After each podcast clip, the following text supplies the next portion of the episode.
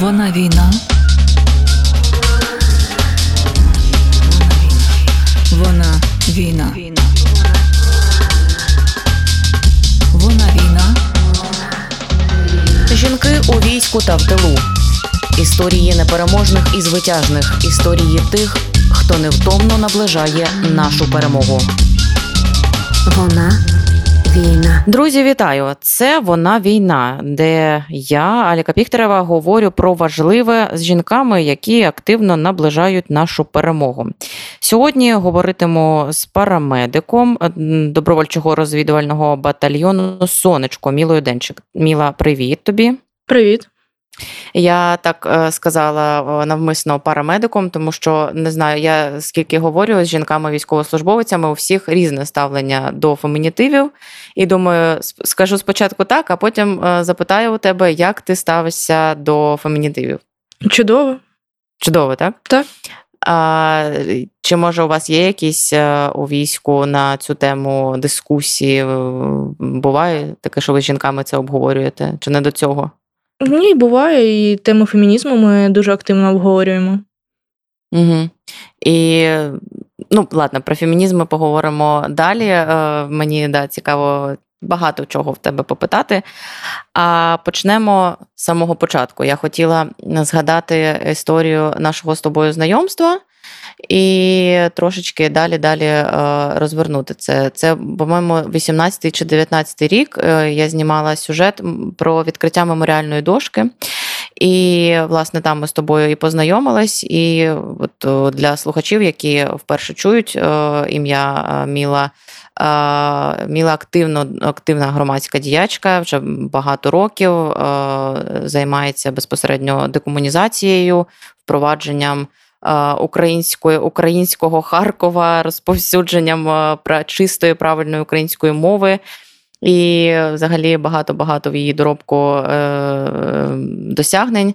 Мої, мої, Мій найулюбленіший спомин це як я запросила колись Мілу на виставу до театру, в якому я працювала, і Міла прийшла зі своїм е, хлопцем Вадимом Позняковим. Вони прийшли і кажуть: ми сьогодні валили пам'ятник Жукову. Я кажу, клас! Приходьте на виставу.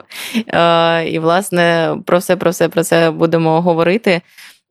Для тебе війна почалася не 24 е, лютого, набагато раніше. Розкажи мені взагалі, будь ласка, якою ти була в 2014 році? Скільки тобі було років і як для тебе відбувалися події тоді? А, Ну, в 2014 році мені було 13-12 років десь так. Угу. І е, загалом темою такою України і позицією україноцентричною, напевно, я була з дитинства, тому що в мене батьки доволі патріотичні, дідусь спокійний, він мене до цього долучав. І перший яскравий спогляд це я була на Революції Гідності. Один день всього, ну я випросила батьків, щоб я поїхала на Майдан.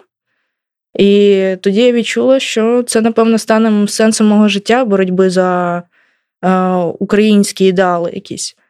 Е, коли почалася війна на Донбасі, е, я не так активно приймала участь в якихось громадських акціях, але е, на якихось марші і мітинги я активно виходила. Ну і з цього а... все почалось. Чи важко тобі було у Харкові шукати однодумців? Так, скажу так, тому що а, певна хвиля патріотична пройшла, скажімо так, піна осіла, і типовий обиватель не був в цьому зацікавлений, і в цьому було важко знайти людей, які думають з тобою в одному напрямці. Mm. Ну, пізніше і... я познайомилася з Вадимом. Він тоді був головою однієї громадської організації, і я до неї долучилась. Це світанок, ти кажеш, так? Е, Ні, світанок ми вже заснували пізніше. Це була молодіжка свободи. Ага. І чим ви займались? Е, так само Вадим займався різними організаціями патріотичних акцій, декомунізацією народною на той момент. І я активно також приймала участь в житті організації. Угу. А, І після ви вже це в якому році? 18-17, так ви mm, організували світанок? Світанок, да, в 2018-му, здається, так. Угу. І на що була спрямована ваша діяльність на той момент? На той момент ем, ми так само продовжували організовувати різні акції. Якщо якісь події в державі виникали, ми мітинги проводили. А також активно декомунізацію тоді і е, почався шлях ем, створення такого проєкту, як деколонізація України. Наразі mm-hmm. вона стала деколонізацією. На той момент була декомунізація Харків. Пізніше mm-hmm. це перейшло у всеукраїнський проєкт. Mm-hmm. Я от пригадую, що ваші акції стосовно судових процесів, зокрема, історію з Тетюцьким Башликовим і третім цим. Дворников. Господи, Дворніковим, так, щодо теракту біля палацу спорту. І це виснажлива справа, вона тривала вже багато років, 5 років. Е, і ви проводили регулярно мітинги під будівлею суду. Е, розкажи, як ти зараз ставишся взагалі до такого такої української суто риси, як пікети, фаєри, мітинги, це взагалі дієво. Ми маємо від цього колись відійти, чи це і має бути такою нашою е, позицією певною? Е, я вважаю, що в демократичному суспільстві це абсолютно нормально, коли народ щось вимагає або виходить проти чогось. Але, на жаль, е, в нашій державі е, не чують, коли люди просто говорять про це. І про це треба заявляти активно. І от саме від цього ми маємо відходити, щоб таких мітингів, і маршів і саме з вимогою чогось або проти чогось ставало менше. Щоб е, суспільство чули не тільки через вулиці кидання фаєрів і бруківки. Чи пам'ятаєш ти свій е, останній пікет крайній? Про що він був? Е, останні, напевно, це було відкриття меморіальної дошки Юрію Шевельову. Це остання акція в Харкові до початку повномасштабної війни. І коли ми говоримо з тобою про пікети, мітинги, я можу собі лише уявити, е, з яким спротивом з боку проросійськи налаштованого там частини суспільства, з чим ви стикалися. Я Дуже добре пам'ятаю, коли був вирок з того, ж таки теракту біля палацу спорту. Як активно ви одразу включилися, коли щось пішло не так, і ви одразу почали голосити і показувати, що так не пройде. Типу, ви будете робити в межах закону. І, власне, можливо, ти пригадаєш якісь е, свої найулюбленіші або найпекельніші історії, коли ти або надихалась шалено, або в тебе був такий відчай, і ти але ти розуміла, що треба йти далі. От щось таке зі своєї біографії пригадаєш? Ну, дуже сильний відчай в 19-му році, якраз коли був вирок е, терористам, я відчула, mm тому що е, для мене ця справа також була дуже принциповою. Я дуже добре е, спілкуюся з батьком загиблого Данила Дідіка. І дивитися на його розпач було дуже важко. Е, плюс до того, я сама була присутня, на коли стався теракт. Мені було 13 років, здається. І е, ну, в 13 років побачити, як е, людина просто помирає і витікає кров'ю, ну це дуже на мене вплинуло. Mm. І коли їх подали на обмін, ну це був дуже сильний розпач. Я десь відходила тиждень, тиждень-два. І коли побачила фотографію з обміну, де, здається, дворників. Там mm, щасливий. Ага. Щасливий, так. І після того дворників ще писав Вадиму в Фейсбуці. Mm. Казав привіт, скоро увідімося. Ну, я сподіваюся, можливо, він е, пішов воювати і там десь е, його собаки доїдають, бо я давно його в мережі не бачила. Mm. Будемо сподіватися, що кара Боже його наздогнав. Ну да, якщо вже не українська, як це називати, не, вирок судовий, то хоча б Божий.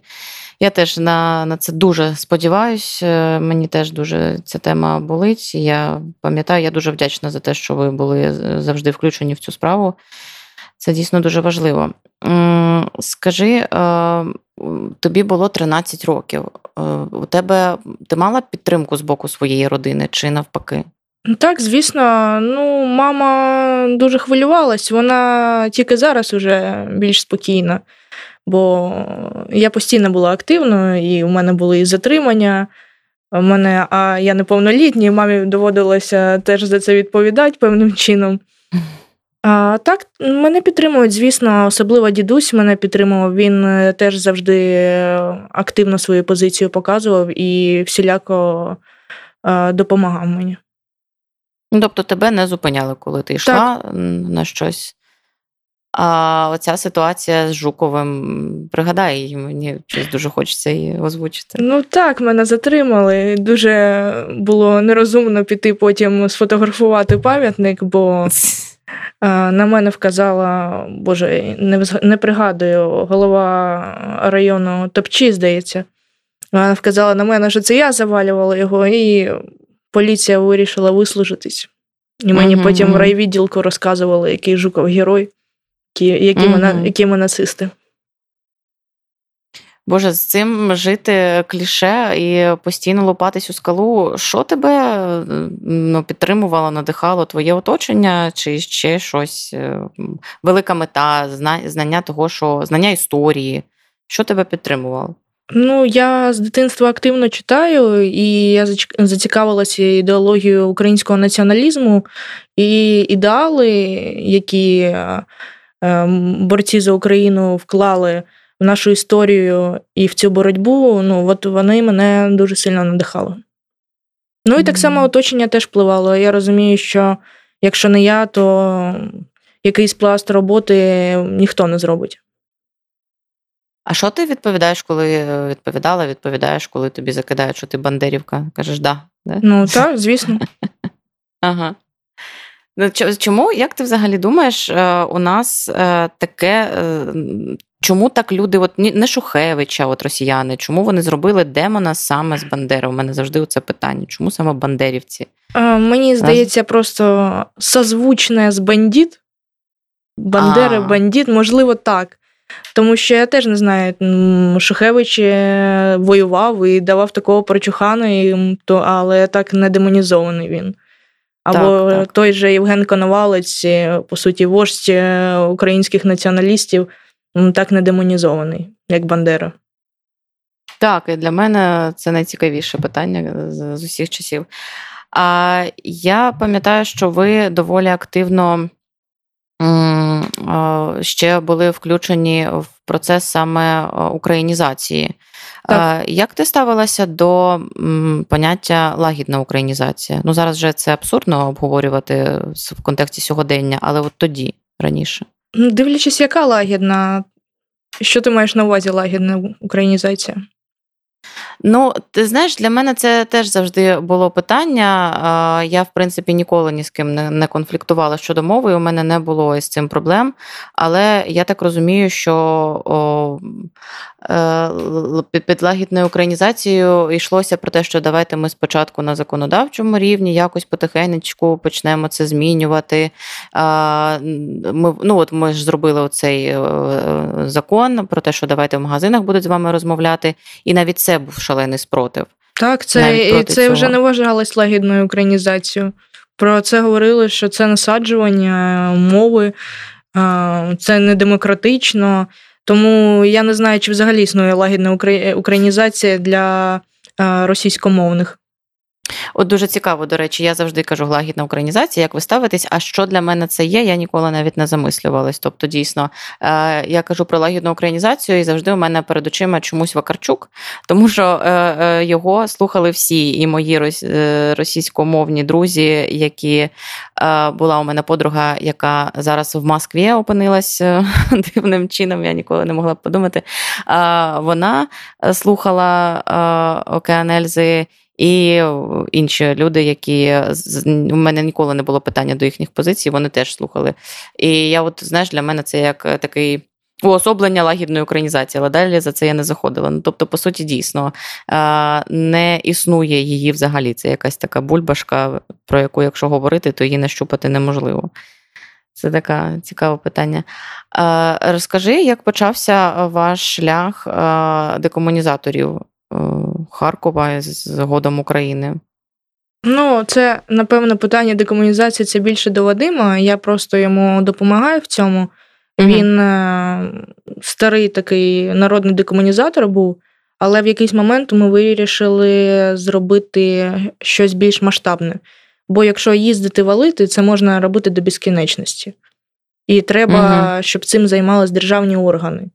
І з цього почалося, що ми е, почали писати звернення, е, контактувати з органами місцевої влади і вимагати виконання закону. Часом бувало дуже важко на початку, бо хто ти такий, що ти пишеш, особливо, якщо ти пишеш з Харкова в якийсь там Львівську область, умовно, тобі кажуть, а чого тебе турбує з Харкова, у вас там своє є, а ви не можете у себе навести порядок, лізти до нас.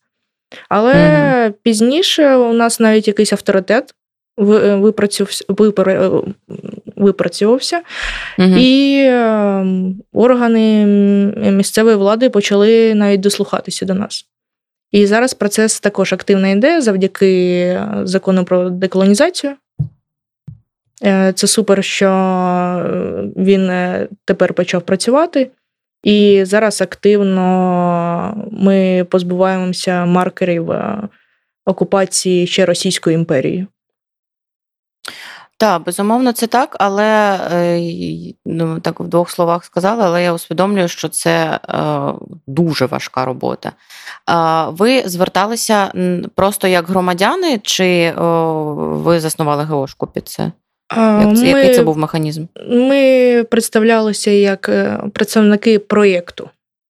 Просто угу. проєкту.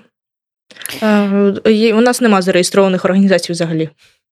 Ага. Офіційно. А опишеш механізм, якщо це не складно? Як е, це відбувається?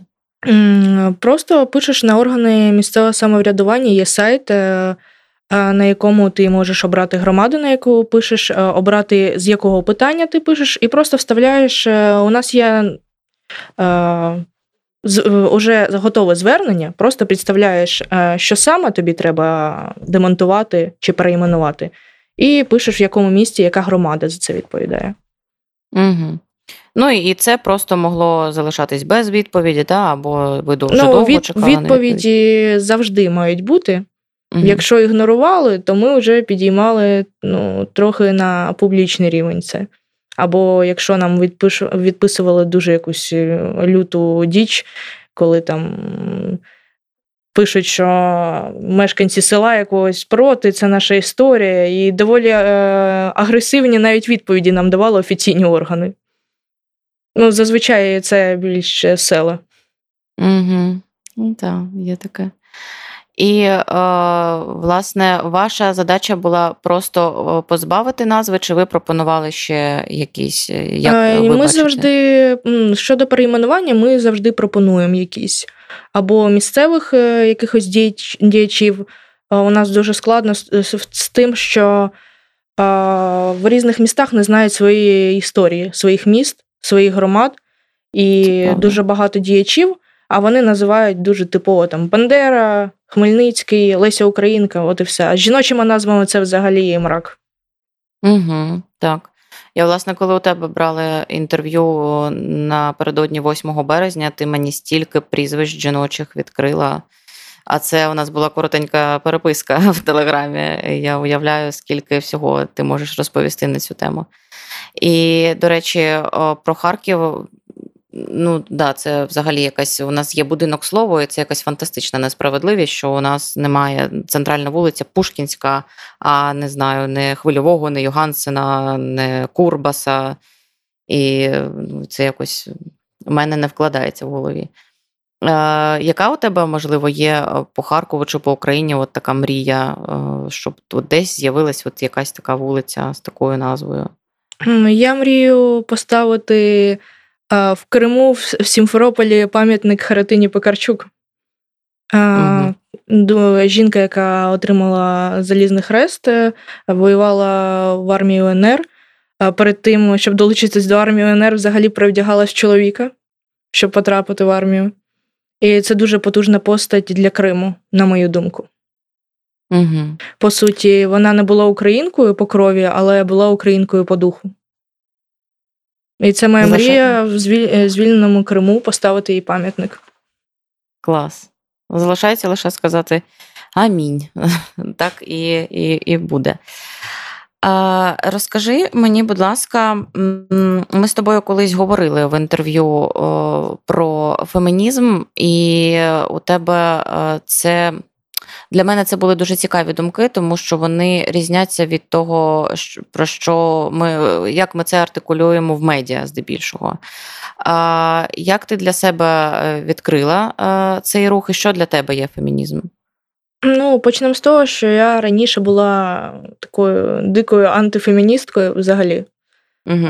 Я не сприймала фемінізм, тому що так як його транслювали, і зазвичай транслюють через е, таких діячок е, комуністичного спрямування, мені ця ідеологія, ну, цей рух вважався дуже. ну, Мені не хотілося бути до нього дотичним. Але пізніше я вирішила познайомитись е, з феміністичним рухом в Україні і відкрила для себе, що е, він відрізняється від американського руху фемінізму чи європейського. У нас там особлива ідея.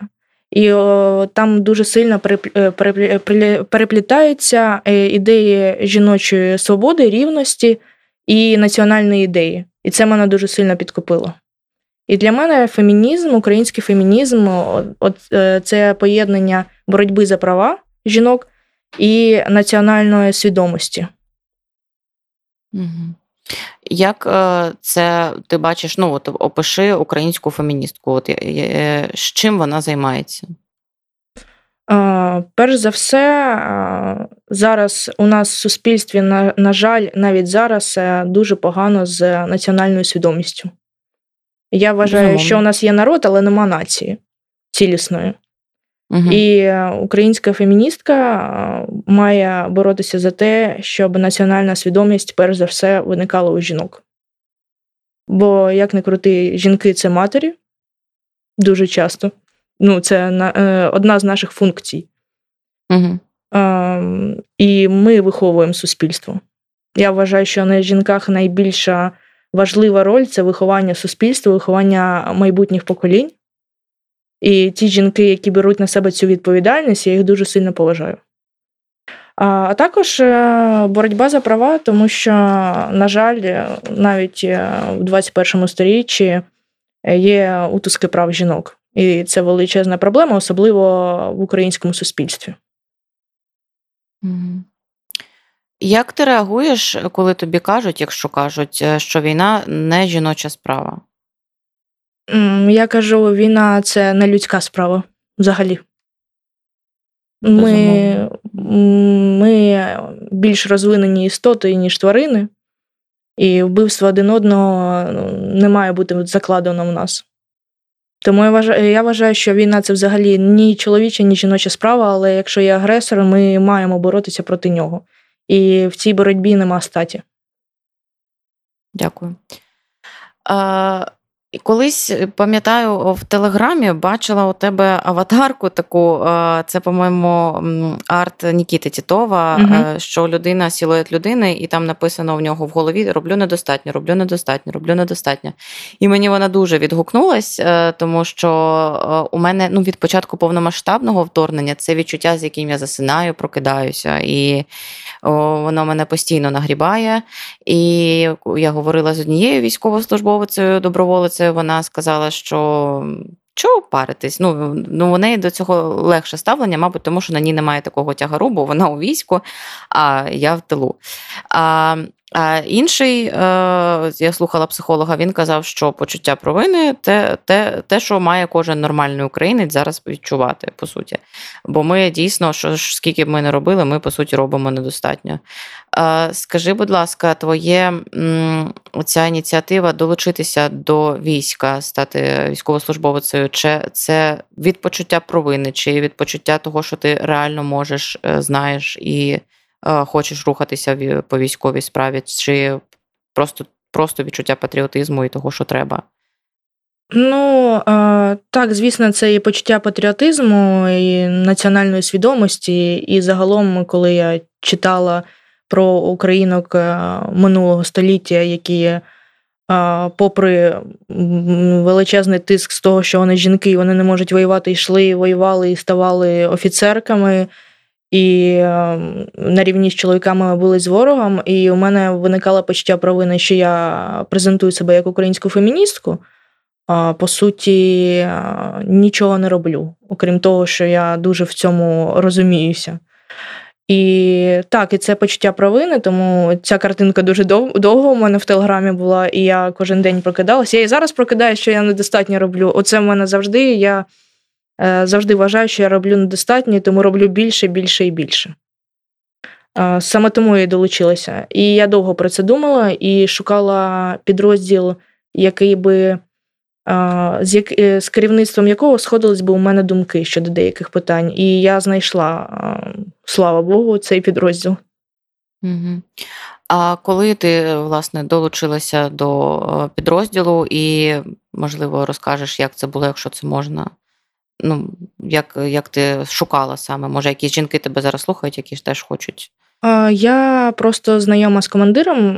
Ми з Вадимом вже доволі довгий час ще до повномасштабної до повномасштабного вторгнення. Ми е, проживали на Закарпатті. Там теж своя цікава політика. Чимось схоже з Харковом. О, так. Угу. Там свої особливості, як у Харкові. І Вадим казав: ми з одного проблемного регіону переїхали в інший проблемний регіон. Це, походу, наша доля.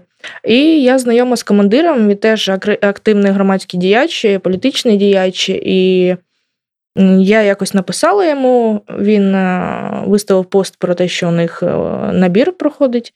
І я дуже довго питала в нього, чи можна я долучусь, чи у вас є жінки. Він завжди мені казав: звісно, приходь до нас. Е, такі люди, як ти, потрібні, дуже активні. І, врешті-решт, я наважилась на це. Подзвонила по мобілізаційному номеру і долучилася. Приїхала десь через тиждень і вже на співбесіди і мене прийняли. Угу. А У тебе був адаптаційний період, і е, ти як його долала з цивільного життя на війну? Це скоріше, я просто інтроверт дуже сильний. Ага. Е, армія це вбиває одразу, ага. тому що тобі треба спілкуватися з багатьма людьми. Да, у мене була адаптація ну, доволі е, складна, як на мене, морально. Через те, що я опинилась взагалі з іншими людьми, яких я не знаю. А армія це зріст суспільства, і там взагалі інші е, різні люди можуть бути. І так, було доволі складно, але дякуючи своїм посестрам, я адаптувалася. Угу. А, Чи багато жінок у вашому батальйоні? А, Наразі три людини, три дівчини. І ви парамедикинів? Так. Ти казала, ви говорите про фемінізм. У вас у всіх різне сприйняття так, цього поняття? З однією посестрою ми тільки про це говорили більш активно. Ми з нею живемо е, разом, і е, у нас думки дуже сходяться. Це дуже класно, що е, я зустріла людину, з якою реально погляди співпадають щодо угу. цього. Це рідкість, да, для тебе? Серед жінок, які е, цікавляться українським фемінізмом, так. Мої угу. ідеї, ідеї, які я транслюю, доволі нестандартні, і у деяких виникає якийсь такий дисонанс. Чому так? А ти, коли е, йшла долучатися до війська, ти знала, що ти будеш парамедиком, чи були різні варіанти? Е, Ні, я взагалі не знала, ким я буду. Я просто прийшла, мені сказав командир, давай шукай себе. Угу. А, Я також е, вчусь на оператора БПЛА, але поки я працюю на напрямку тактичної медицини. А у тебе був якийсь раніше страх крові, травмувань? Там, це все Я скоріше я скоріше своїх травмувань боюся. Особливо кров з пальця я ненавиджу ще. Це mm-hmm. взагалі не моя тема. А я проходила курси нещодавно з тактичної медицини, да, доводилось працювати з кров'ю, абсолютно нормально сприймаю. Угу. Тобто ви на курсах е, прям максимально реалістично да, проходите? Так, е, що... були симуляції е, з гримом доволі реалістичним, так. І угу. з штучною кров'ю. Ти відчуваєш страх? Страх відчувають всі. Моя посестра каже: якщо людина говорить, що вона не боїться на війні, вона або обманює, або у неї не все добре з головою, бо страх це нормальне відчуття людини. А як себе опановувати? О, Це складне питання, це все індивідуально. Я ще не була на бой... в бойових умовах, і я не знаю, як я себе поведу. Угу.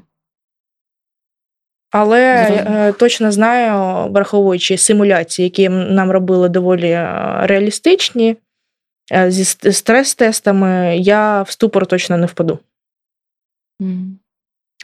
Що тобі е, е, подобається зараз? Ну, от е, оператором БПЛА це цікаво для тебе? Так, цікаво, це класно. Бути всевідящим оком. Mm. Не буває у вас е, в батальйоні, що чоловіки якось там зверхньо ставляться, чи там ну, дівчинка, там куди тобі? На початках е, було скептичне ставлення, і казали, ти скоро підеш від нас. Е, до нас дівчата приходили, вони потім уходили. Але з часом так я стала повноцінним членом цієї колективу. Угу. Клас. А, Ти поетка. А, Розкажи, будь ласка, як у тебе взагалі зараз з творчістю? Останнім часом не дуже. Просто насичені дні, постійні тренування, полігони, тому у мене просто сил не вистачає про щось писати. Коли я тільки долучилася до підрозділу, тоді так, у мене навіть було дуже сильне натхнення. І мої вірші висять у нас на базі. Так що все добре. А на ОСБ написані, так? Оцей. На, на стіні, да? Так, так. Я десь бачила світлини. Круто. А як це сталося? Ти розповіла своїм я проводила, Я проводила загалом, поговорила з командиром, що я хочу провести благодійний творчий вечір. Він мене всіляко в цьому підтримав, і тоді я вперше прочитала свої вірші на загал. Угу. І в моєму підрозділі так і дізналася, що я пишу вірші, і моя посестра сказала: в якийсь е, в якийсь днів, коли мене не було на місці, я поїхала по якимось справам. Вона взяла, роздрукувала і повісила у нас ці вірші. Клас. Е, чи є у тебе Ну, якийсь ну, сум, мабуть, точно є. Ну, якась така відчуття гострої нестачі чогось цивільного життя, чи взагалі самого цивільного життя. Mm. Стрес на цю тему переживання. Ну, звісно, важко без е, близьких е, людей, друзів. Буває у мене таке, що я дуже сумую, але я розумію, що я на тому місці, на якому має бути. Е, ти не маєш ілюзій з приводу того, що у нас далеко не всі мають проукраїнську позицію, ну, хоча б проукраїнську, а не просто українську, так? Угу. А, Ти, коли думаєш, що ти воюєш за цих людей в тому числі, е, що ти про це думаєш? Я себе заспокою, я воюю за націю. Е, це якесь, знаєш, таке за якусь ідею, яку не можна пощупати, доторкнутися до неї, щось абстрактне. Угу. Я воюю за майбутнє наше покоління. Е, ну, Я точно не воюю за людей, які е, не хочуть жити в цій країні, і їй не цікаві процеси. Я не за них воюю. Я воюю за щось більше і за тих людей, які усвідомлюють себе до кінця українцями. Як ти вважаєш, після перемоги, які у нас є шанси е, не втриматись, е, просто пересваритися, загинути через корупцію? І що робити зараз людям цивільним в тилу для того, щоб утримати все це в належному стані? Загалом скажу, що після перемоги буде дуже важко, бо люди повернуться з війни. Угу. А Це дуже потравмовані люди, особливо психологічно. І я не бачу якихось дій від держави, щоб е, була адаптація цих людей. Бо вже є люди, які отримали важкі поранення, е, якісь психологічні травми, психічні. І я не бачу дій від держави е, щодо їх адаптації. А це має бути реальна державна програма, щоб у нас не сталося після перемоги трагедій. І загалом цивільні люди мають зараз активно займати громадянську позицію і бачити, якщо є якесь порушення закону, корупція, гостро реагувати на це і бути надійним тилом. За умов, коли неможливо виходити на пікети, що треба робити, от як активному громадянину громадянці? Ну, якщо на державні органи не реагують, наприклад, ну, доводиться, на жаль, це у публічну площину виливати, підіймати е, якісь скандали. На жаль, у нас тільки на на жаль, поки що у нас працює тільки так. Якщо не цю не чують звернення, якісь, е, коли ти приходиш е, в якісь державні структури і говориш, що так то так не може бути по закону, ну тебе можуть не почути, і потім ти виводиш це в публічну площину, і тоді кажуть: ну навіщо ви це робили? Ми б це вирішили, але нічого б не вирішили. Доводиться підіймати реально скандали. Угу. Ну, тобто, дійсно, розголос це те, що у нас зараз працює. Треба давати так. розголосу, треба підтримувати репостами, е, якимись е, такими активними діями щодо цього, і це допомагає. Так. Окей. Ти знаєш, я нещодавно читала на Українській правді е, звернення парамедиків про, до Міністерства оборони на ім'я ім'я Резнікова про вісім проблем тактичної медицини в силах оборони.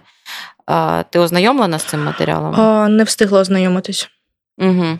Добре, тоді, можливо, ти від себе можеш сказати, чи у вас в батальйоні, в підрозділі, чи у вас є якісь проблеми з нестачею там якісних турнікетів або аптечок, ну, з якихось засобів, чи це закривається за допомогою там держави або волонтерів? Які ти бачиш зараз проблеми? Проблема в нашому підрозділі щодо саме тактичної медицини взагалі нема. У нас все є. Угу. Найкращі турнікети, все найкраще, тому що наше командування про це дбає і розуміє важливість цього. І угу. також у нас є цивільний корпус волонтерів, які над цим працюють. Якщо щось потрібно, ти просто їм дзвониш, і вони це знаходять максимально швидко і оперативно. Угу. А, тоді, можливо, ви ти можеш е, якось озвучити взагалі, які є в цьому секторі проблеми, і е, які є, можливо, шляхи вирішення, але держава не чує. Ну, дуже велика проблема, яку я бачила навіть в інтернеті, це для звичайних навіть бійців це китайські турнікети. Це, е, по суті, держава це закупає, якісь бригади окремо закупають їх. А, І вони це просто засоби вбивства людей, бо вони не працюють. А те, що не працює, угу. те вбиває. І мені здається, держава має дуже сильно сприяти тому, щоб таких випадків не було, бо реально китайські турнікети вбивають. По суті, те, людина, яку можна було врятувати, вона просто витече вся. Через те, що турнікет порвався, або він неякісний, його неможливо затягнути. Ну, у нас нині просто немає якісної перевірки перед тим, як да, відправляти. А, угу. І наскільки я знаю, що держава не особливо квапиться з тим, щоб вирішувати цю проблему. Тобто вони якийсь відповідь я читала на оцей лист від парамедиків, що вони сказали: ну, ви ви все врете. Типу, все да, насправді... Да, вони у держави є така дуже погана, поганий принцип е, казати, це все не так. І, можливо, по-тихому це вирішити, але ніколи не визнати, що так, є проблема. Ми її вирішили, да, була проблема. Дякую, що звернули на це увагу. Ну, а ні, це треба заперечувати. Ну, да, така підліткова комунікація в цьому сенсі. А як ти ставишся до ем, гемотрансфузії? Е, щодо крові, да? був угу. теж скандал щодо цього. Так, так, так. Угу. Е, я вважаю, кров потрібна дуже сильно потрібна кров. І е, вважаю, що парамедики мають право нею користуватись і проводити ці, е, цю процедуру. Угу. А як ти думаєш, чому взагалі це може гальмуватися, цей процес? Чому це не підтримується? А якщо це реально рятує життя? Ну, наскільки я знаю, там виникає питання в тому, що парамедики дуже часто це люди без медичної освіти, Угу. і вони можуть зашкодити пораненому. Я читала такі думки а, щодо цього, чому не можна давати кров і давати можливість а, а, приливання крові, наприклад. Да? А, тому що парамедики ну, в більшості це люди без медичної освіти. Ну, так склалося, та у нас просто такі реалії українські, тому що ну, мало хто очікував е, настільки повномасштабної війни, і ми погано готувалися до, е, до вторгнення, скажімо так. У нас е, люди добровольці, які всьому вчилися з нуля, і це правда. Але е, ну, я, до речі, я назвала це розумне слово. Я не пояснила слухачам, що для тих, хто не в темі, гемотрансфузія це ну, переливання крові е, в ситуації, коли парамедик е, везе пораненого бійця. Він невідомо скільки до медзакладу буде цю людину Так. транспортувати. І у кожного ну, зараз голосують за те, щоб у кожного парамедика був там холодильник з кров'ю, щоб він міг е, оперативно допомогти бійцю просто дожити до того, як він потрапить у лікарню. І навколо цього там зараз точаться дискусії, тому що от Міла пояснила. Бідкаються, що от у нас е, у парамедиків немає медичної освіти. Хоча мені здається, що деякі парамедики, особливо ті, з якими я знайома, це колишні актори, колишні митці, художники, які стали першокласними спеціалістами і реально рятують життя і роблять це щодня.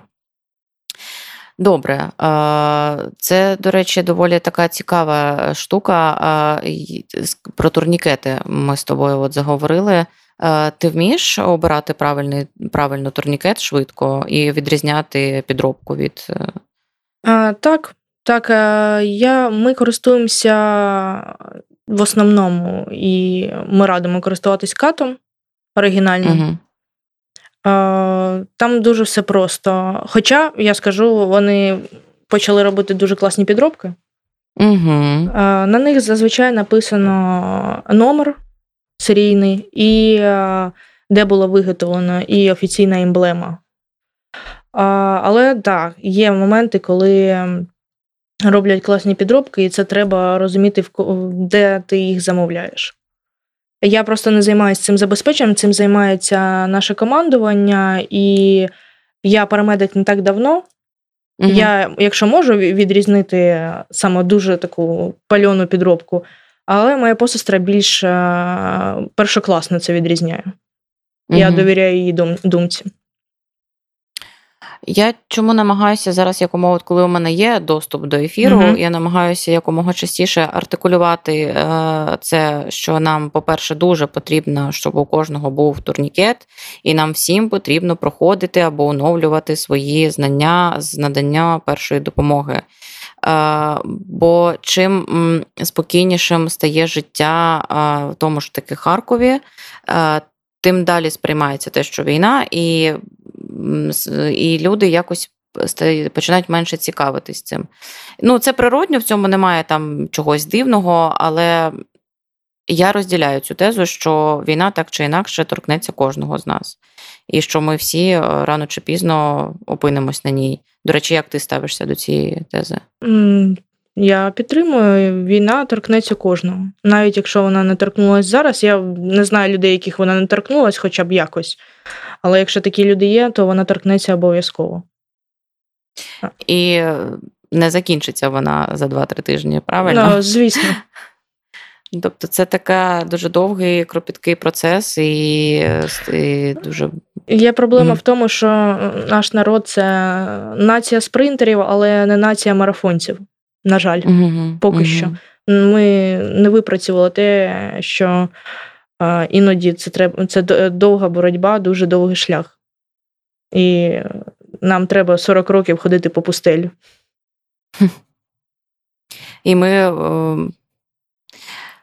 як би так сказати, військові нам зараз виборюють це право далі ходити, шукати себе, шукати свої Так. принципи, шукати свої якісь ідеї і так далі.